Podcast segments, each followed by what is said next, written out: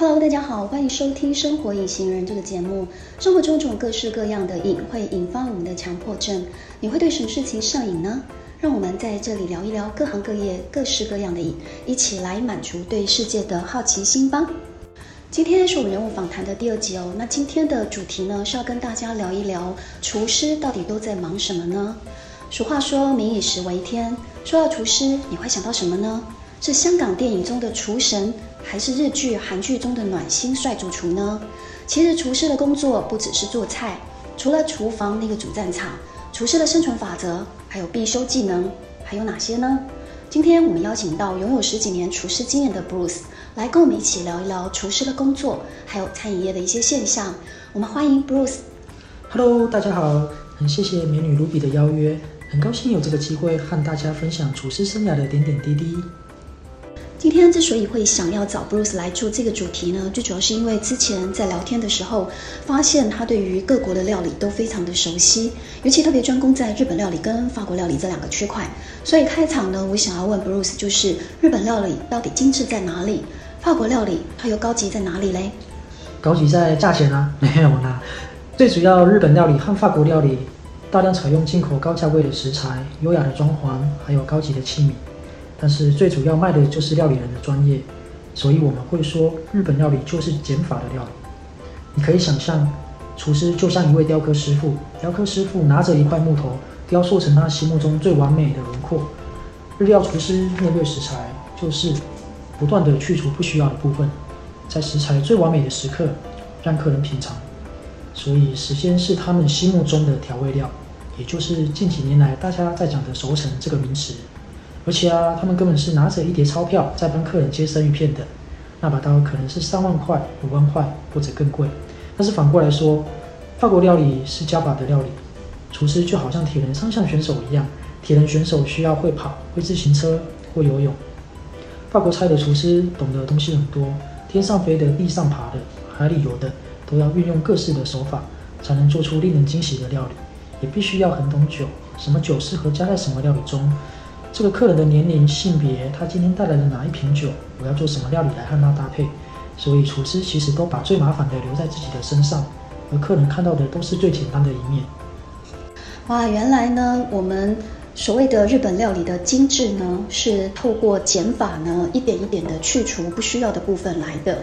那么听 Bruce 呢，用铁人三项选手呢来形容法国厨师呢，真的是觉得非常的绝妙哦。那我想问一下 Bruce，就是呢，厨师除了要懂食材跟学习烹煮的技巧之外，还需要学习哪些技能呢？我们有时候呢，在电影里面还会看到一些训练味觉的桥段，真的有这样子吗？嗯，我举个例。怀石料理的厨师，他们会去学插花，也学习茶道、写书法。他们的菜单也是厨师用毛笔一字一字写出来的，还要偶尔做做手工艺哦。例如，卷寿司的竹帘如果坏掉了要自己绑，餐具有小破损自己学习修理。所以说，训练味觉对厨师来说只是基本技能而已。大厨还要拥有应酬的能力，除了和客人应酬以外，也时常要和街坊邻居互动。因为啊，邻居常会抗议我们客人的车乱停，不然就是抗议抽油烟机太大声等等，还有跟上游的供应商做价钱的谈判，也都是家常便饭。还有就是很多厨师会去别的餐厅，感受别人做出来的味道，心中去拆解他加了哪些东西，这些食材下在哪个时间点，这个过程我们的业内术语叫做试菜，这是有必要的学习，包括我自己也经常这样子。哇，原来当厨师呢是要这么八面玲珑的。哎，那我想问一下，Bruce，你会跟客人做互动吗？会啊，因为我最近啊连续好几个礼拜呢都跟朋友去吃那个铁板烧啊，然后我发现铁板烧师傅呢就超厉害的，他们都好会跟客人互动哦。然后呢，我想问一下，就是说呢，其实餐厅的厨师呢跟客人做互动，那这对于整体的经营来说是会有加分的吗？那你们呃，厨师在跟客人做互动的时候呢，会喜欢那种老套型的客人吗？其实不止铁板烧师傅会和客人互动，我们也会啊。前阵子在日本有一位很知名的美食家说，现在很多厨师演的、说的比做的好很多。我觉得这是一种趋势，全世界都一样。懂料理内涵的消费者毕竟是少数，大家通常都以个人口味习惯来论断好不好吃。这时候，厨师借由聊天、表演等等的互动，把更多的讯息传递给消费者。例如这道菜的历史渊源啊，或是我在什么情况之下创造出这道料理的，这会让客人觉得更物有所值，肯定对餐厅是加分不少的。当然，身为厨师，遇到真的懂吃、懂我想法的饕客，就会有种他乡遇故知的感觉，很高兴啊。但也是压力的开始，他以后每次来都会很关注你今天给他的料理品质。那，当我的粉丝和熟客越来越多的时候，精神方面的损耗也会越来越大，所以我觉得和饕客互动其实是一件很累的事情。哇，你们一边做菜一边呢还要跟客人互动，那根本呢就是一心二用嘛。对啊。哎，还有我听说你们厨房里面好像那个阶级意识也蛮明显的，听说主厨的脾气好像都不是很好，是真的吗？是不是因为你们厨师都是师徒制的原因啊？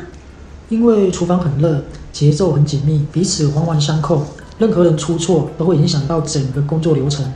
你想想，主厨扛着店家的招牌，手下出了问题，有责任心的主厨都会带瓜承受，心里的压力这么大，当然火气比较大喽，这是其中之一。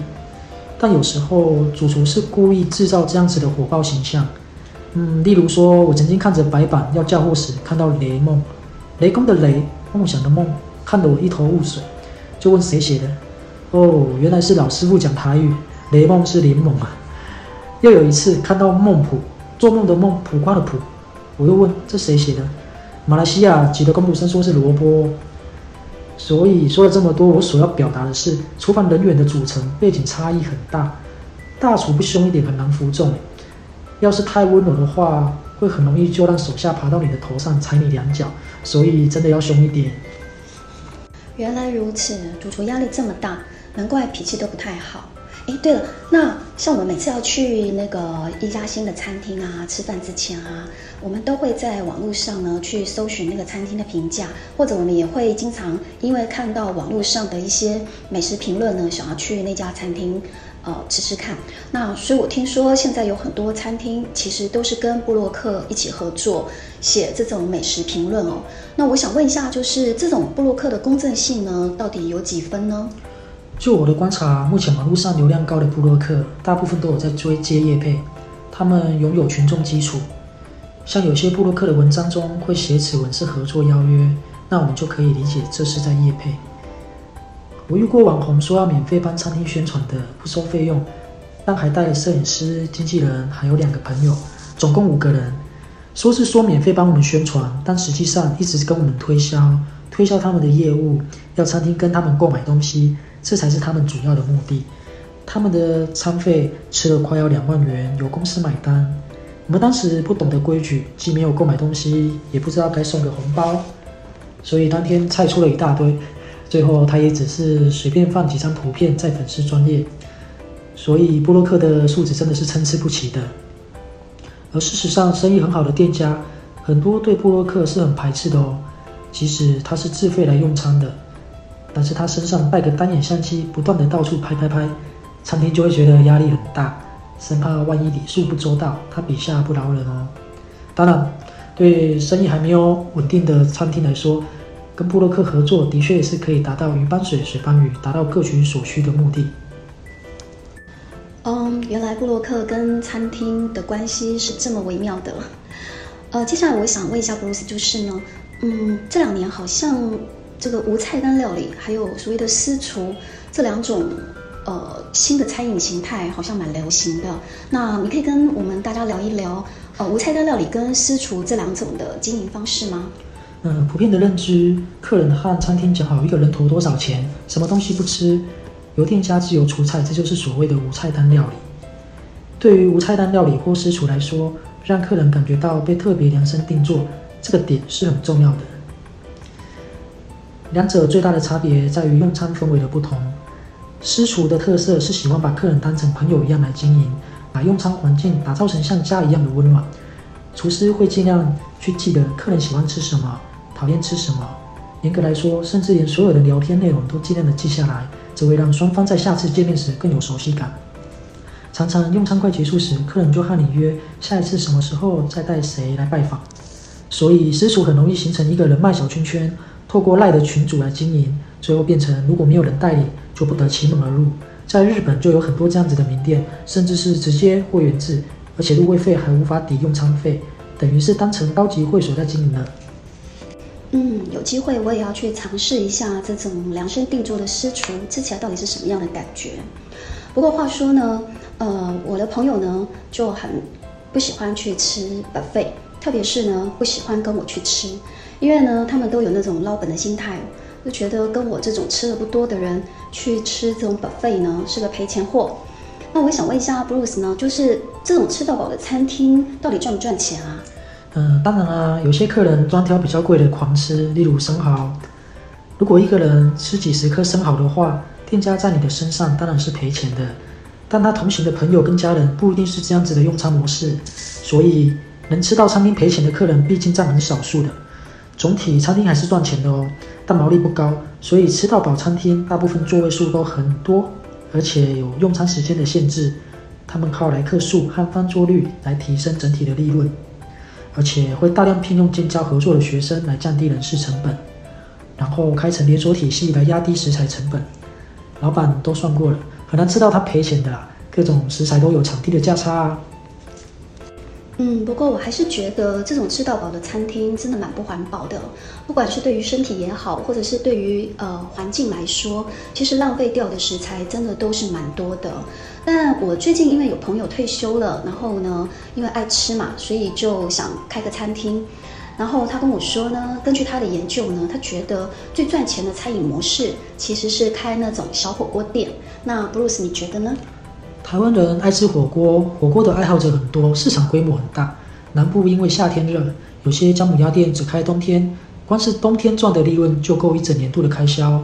火锅料理不需要在厨房完成烹调的特性，使它的厨房比起一般料理店可以规划小一点，因此它外场的营业面积、客座席次都可以增加，也不用请什么大厨师，一般劳动工作者都可以胜任厨房里的工作。火锅餐厅的内外场。作业相对也是比较单纯，专业性也没有这么高，的确是进入餐饮经营的好选择。嗯，这样听起来我都觉得也很想开小火锅店呢，因为我也是非常喜欢吃小火锅的。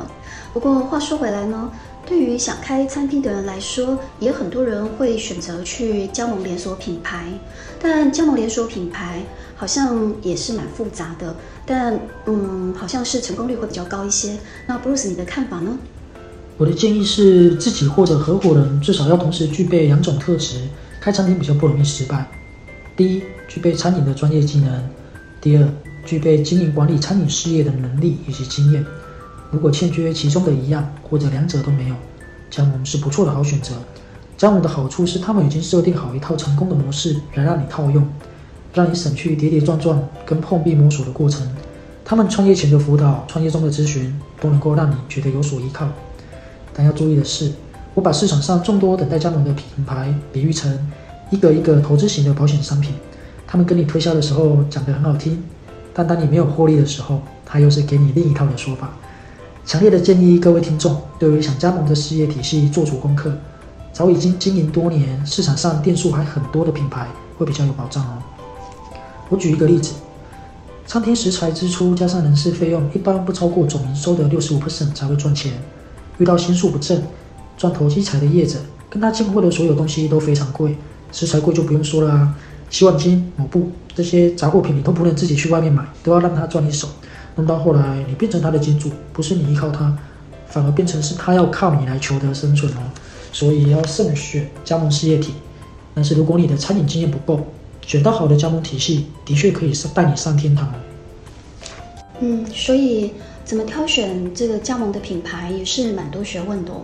有机会我们再找 Bruce 来聊一聊，如果想加盟餐饮品牌的话，应该要怎么挑选，该注意哪些事项？那最后呢，我想问一下 Bruce，就是可不可以跟大家聊一聊分子料理是什么？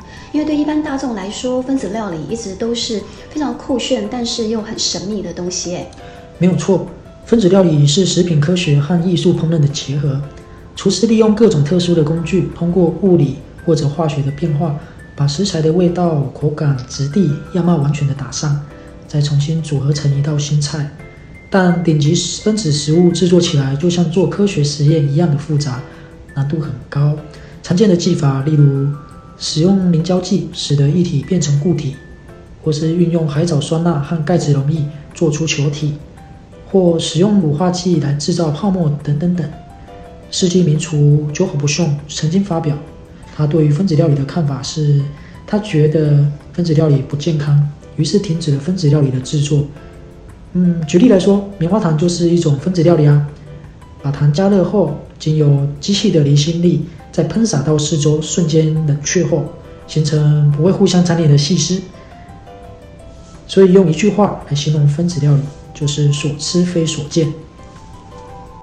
哇，真的很谢谢 Bruce 跟我们分享这么多餐饮业的真实面貌，还有厨师工作的点点滴滴，真的是让我大开眼界。原来当厨师也是一门修行。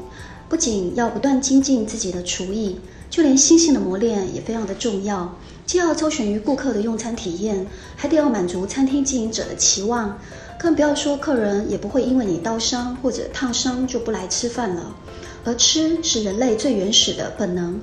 厨师他用一盘色香味俱全的料理，刺激你的大脑，制造出脑内啡，产生出幸福感。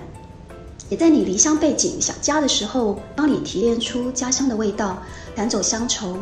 虽然说一道料理有多好吃，并没有一定的标准，但是说厨师用食物为人生萃取滋味是肯定不会错的。好啦，我们这一期的访谈就到这边结束啦。谢谢 Bruce 跟我们分享这么多他的工作经验，也感谢大家的收听。我们下一次见喽。